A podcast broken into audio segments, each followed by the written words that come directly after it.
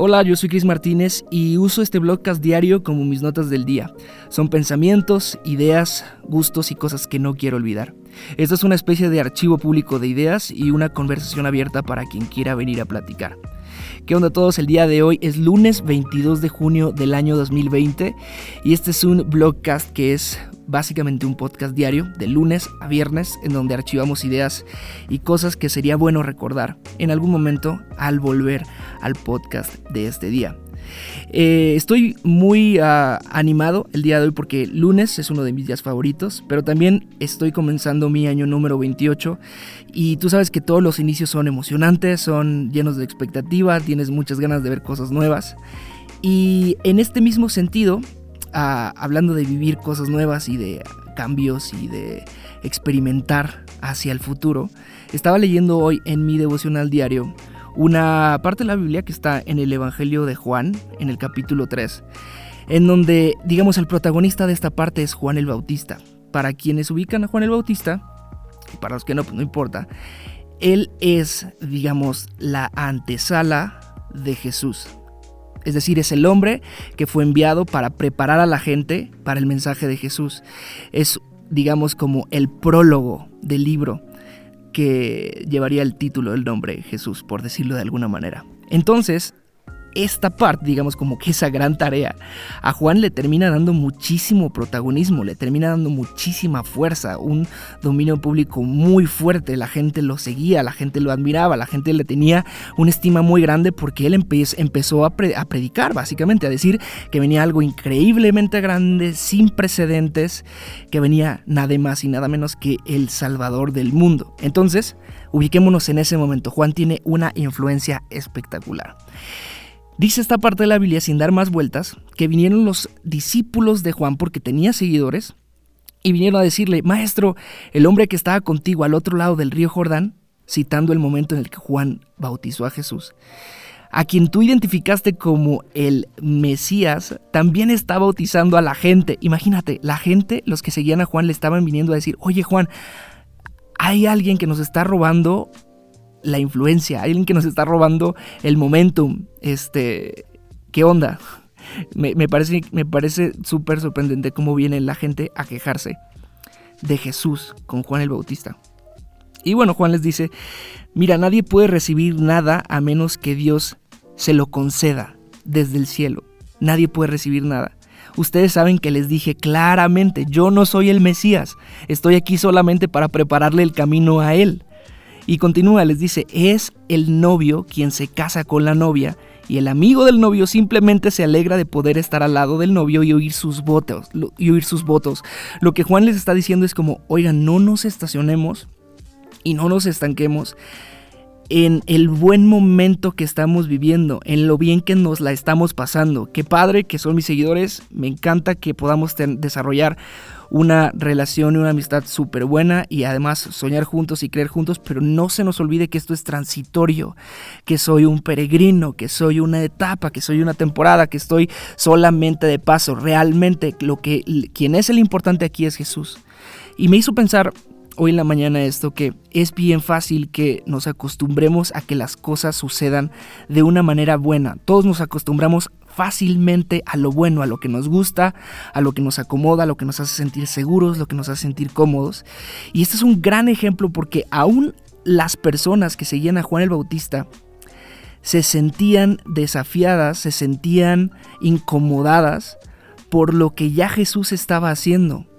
Vamos a ponerlo de esta manera. Juan el Bautista es el momento en el que tú y yo estamos el día de hoy es la etapa en la que tú estás viviendo el día de hoy, en la etapa en la que te encuentres, en la etapa en la que a lo mejor te estás graduando de la escuela y estabas muy cómodo y muy contento con el, sistema de vida y la rutina que llevabas como estudiante. Y entonces Jesús es lo que viene después. Es tu etapa de conseguir un, primer trabajo, es la etapa de comenzar algo nuevo, de renovar tu fe, de llevar tu vida a un nuevo sistema que te desafíe en términos de disciplina, en términos de fe, en términos de... ¿Me explico? Eso es lo que, lo que está ah, pasando en este momento. La gente se siente desafiada porque dice, Juan, tú eres nuestro maestro, no inventes. tú eres la persona a quien nosotros ya decidimos, decidimos seguir. Y me encanta que Juan tiene esa, esa capacidad de decir, pero yo siempre les dije que esto iba a pasar.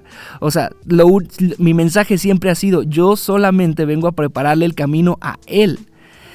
Entonces, uh, quizás solamente pensar, derivado de este versículo, que estamos siendo, en una vida de fe, estamos siempre siendo desafiados al cambio, a seguir adelante, a conquistar un nuevo nivel de fe, a conquistar un nuevo sistema que nos ayude a ser mejores personas, mejores hijos de Dios, mejores, uh, sabes, gente que aporta algo al mundo, que está creando algo nuevo, que está abriendo un espacio, que está poniendo algo nuevo en el espacio.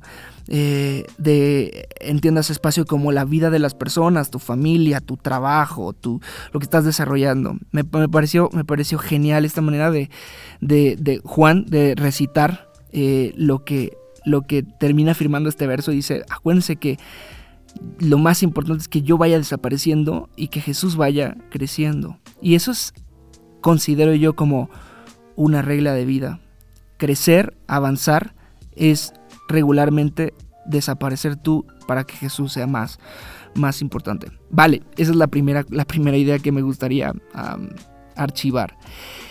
Otra idea que me, que me asaltó hoy en la mañana fue el hecho de, en esta vida de cambios y en este constante avanzar, a veces pedimos demasiadas garantías, ¿no?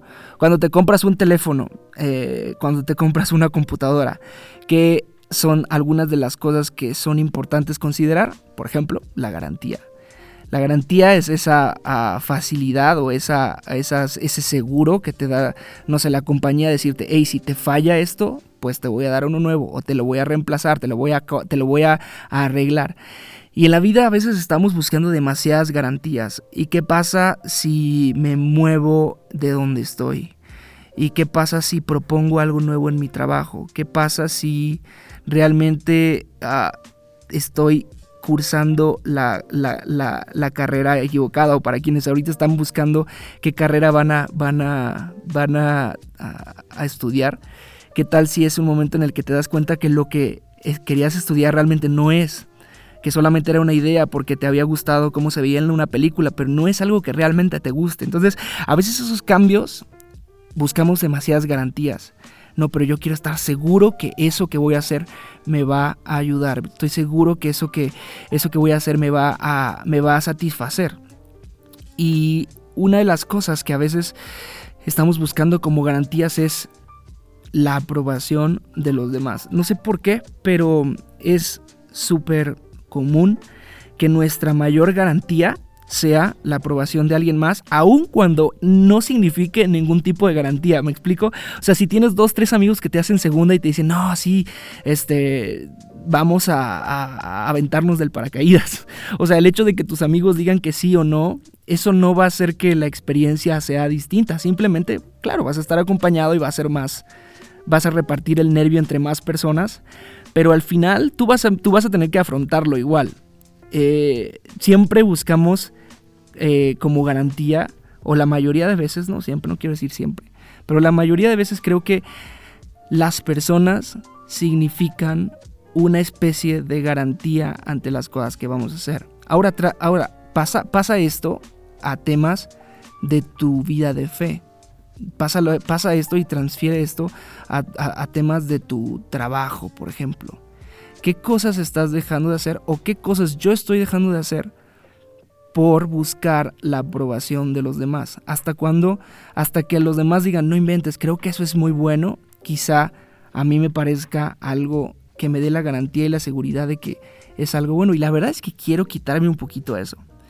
Quiero ah, desarrollar una fe, no por lo que no por lo que yo de manera como idealista piense y diga, wow, es que sí, tengo que creer y tengo que hacerlo. No, pero la realidad es que muchas personas que han logrado cosas ha sido porque no, no, no encontraron garantías en los demás, sino que encontraron garantías en el trabajo fuerte, en la fe, en el hecho de confiar en lo que tenían en la, en la mente y en las manos, y lo lograron. Uno de estos ejemplos está a está escrito en uno de los libros que últimamente leí que, se es genial, que se llama Creadores de Hits. Y este libro habla de un diseñador eh, antiguo que se llamaba Lowy. Y habla de que este, este cuate, Lowy, fue un diseñador industrial que propuso nuevas reglas de diseño eh, industrial comenzando en, una influencia muy fuerte en, Estados Unidos, en Nueva York, y a partir de lo que él hizo, a partir de los, de los eh, diseños y de las propuestas industriales que él hizo, es que se desarrolló una industria increíble. Entonces, ah, hablando de esto, de dejar de buscar garantías en que los demás te aprueben, te voy a leer este, este, este fragmento del, del libro. Dice, las personas a veces no saben lo que quieren hasta que ya lo aman. Lowy y su tropa fomentaban constantemente el gusto frente a un público estadounidense de mediados del siglo que no sabía que quería algo nuevo. En las páginas finales de su libro de memorias, Lowy hace hincapié en un viejo chiste en el que un Boy Scout y su líder de patrulla discuten la buena obra del día. y, gráfica esta, esta, esta conversación. ¿Y qué has hecho hoy, Ray? Walter y Henry Walter, Henry y yo ayudamos a una señora a cruzar la calle. O sea, el, jefe del Boy Scout les está preguntando cuál fue su, buena obra del día. Ellos dijeron, bueno, pues ayudamos a una viejita a cruzar la calle. Y sí, muy bien, pero ¿qué tuvieron que hacer? ¿Por qué tuvieron que ayudar a la viejita entre los tres? ¿No era suficientemente uno? Y ellos respondieron, ah, es que la anciana no quería cruzar la calle. Continúa el libro, y dice, si Lowy hubiera sido un Boy Scout, sería como su homónimo Ray, algo insistente, pero siempre respetuoso de ciertas reglas. Había enseñado a los consumidores somnolientos de la era de las máquinas a ser neofílicos de primer orden. Alimentó un apetito por la sorpresa que, acompañara su gusto por, por lo familiar. El joven que miró a Nueva York en 1919 desde la parte superior del edificio de Equitable en Broadway 120 vio al otro lado de una calle y ayudó al país entero a cruzarla. Y no le pidió permiso. Dice, vio al otro lado de la calle y ayudó al país entero a cruzarla, como la viejita, y no le pidió permiso. ¿Qué es lo que, qué es lo que, la idea que quiero transmitir con esto? El ejemplo dice que estos Boy Scouts hicieron la buena obra del día ayudando a la viejita a cruzar la calle entre los tres y había sido necesario entre los tres porque la viejita no quería cruzar la calle. La idea es esta, que a veces las circunstancias, las temporadas, lo que sea, no deja ver a las personas lo que realmente quieren ver. Ni siquiera conocen las cosas que en algún momento les van a sorprender. Y muchas lo que quiero proponer es esto, que muchas de las soluciones que a veces la gente está buscando están encerradas y encarceladas en nuestras mentes, en nuestras ideas, en nuestras, en nuestras soluciones, en nuestras maneras de pensar. Por lo tanto, a veces no hay que pedirle permiso a la viejita de cruzar la calle, sino simplemente hay que, hay que cruzarla y se va a dar cuenta que siempre lo había querido hacer. No sé, me encanta, me encanta esa idea.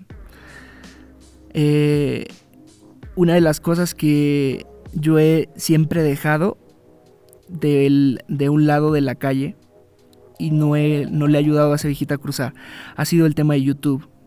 Durante mucho tiempo he intentado hacerlo, pero creo que no he tenido la gallardía y la valentía de decir, no me importa lo que suceda, voy a seguir haciéndolo y voy a continuar haciéndolo. Y creo que cada vez se acerca más el momento en el que digo, es que no lo puedo ignorar.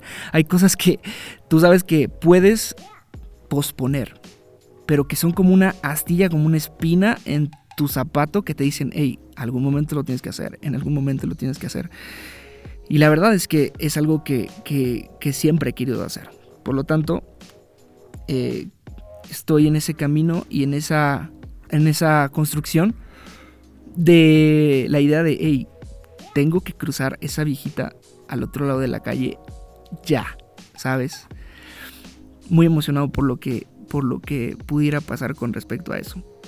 Hacer, hacer contenidos, continuar a hacer videos. Quizá a lo mejor algo como este, este blogcast, traducirlo en un formato de video sería genial.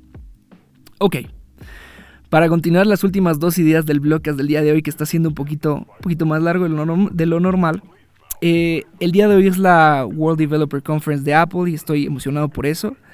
Eh, lo más seguro es que presenten nuevos sistemas operativos para el iPhone, bueno, el nuevo sistema operativo del iPhone, del, Apple Watch, del iPad y quizá una renovación del iMac y eso está bien chido, de la computadora, digamos, como principal de Apple. Y me encanta la idea. Está, está a una hora, son ahora mismo las 10 y media de la mañana aquí en Ciudad de México. Entonces, más o menos como una hora, hora y media empieza, empieza onda y espero que, uh, no sé, siempre me emociona demasiado ver qué es lo que están proponiendo nuevo eh, desde la empresa, desde Apple. Por último, estoy pensando mucho acerca de mi ah, posteo en Instagram. Como he comentado en los últimos, en los últimos ah, episodios de este blogcast, eh, ah, desde que empezó junio decidí no estar en Instagram, entonces cerré mi cuenta, eh, bueno, no la cerré, simplemente la quité de mis, de mis logins ahí en, el teléfono. Pero estoy, uh, voy, a, voy a empezar a publicar el story de estos blogcasts. O sea, cada mañana, cuando lo termine, voy a publicar ahí para que, pues, quien quiera unirse a la conversación pueda hacerlo. Pero posiblemente también empiece a publicar nada más. En algún blogcast ya había, ya había comentado algo al respecto.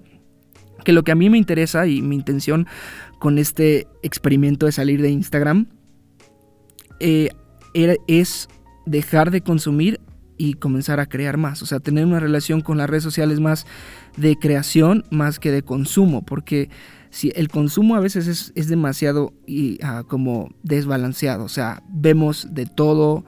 Vemos ah, memes, vemos videos, vemos juegos, vemos la vida de las personas, vemos muchas cosas que a veces no sabemos regular y termina no solamente quitándonos tiempo, sino quitándonos inspiración, quitándonos un montón de cosas, añadiendo incluso como estrés y muchas otras cosas más. Entonces, posiblemente comience a postear solamente, solamente y estoy pensando crudamente acerca de el tema de quizás solamente me dedique por un buen tiempo a postear en Instagram y no a estar allí, sino solamente a, a dejar ahí lo que lo que creo que sería bueno que estuviera ahí escrito, no sé, alguna foto, eh, algo, no sé, alguna idea de, que vaya surgiendo. Ok, bueno, esas fueron las, las, cosas que me, que me gustaría eh, dejar grabadas el día de hoy. Este podcast es un podcast de un solo tiro, no lo edito, solamente le pongo música aquí mismo en el teléfono, le pongo grabar al teléfono, lo único que hago es platicar lo que quiero archivar el día de hoy y sin edición lo subo. Así que, bueno, ah, si llegaste hasta aquí, quiero, quiero agradecerte por unirte a la conversación. Me encantaría saber qué es lo que piensas. Y nada, yo soy Chris Martínez. Nos escuchamos el día de mañana. Bye.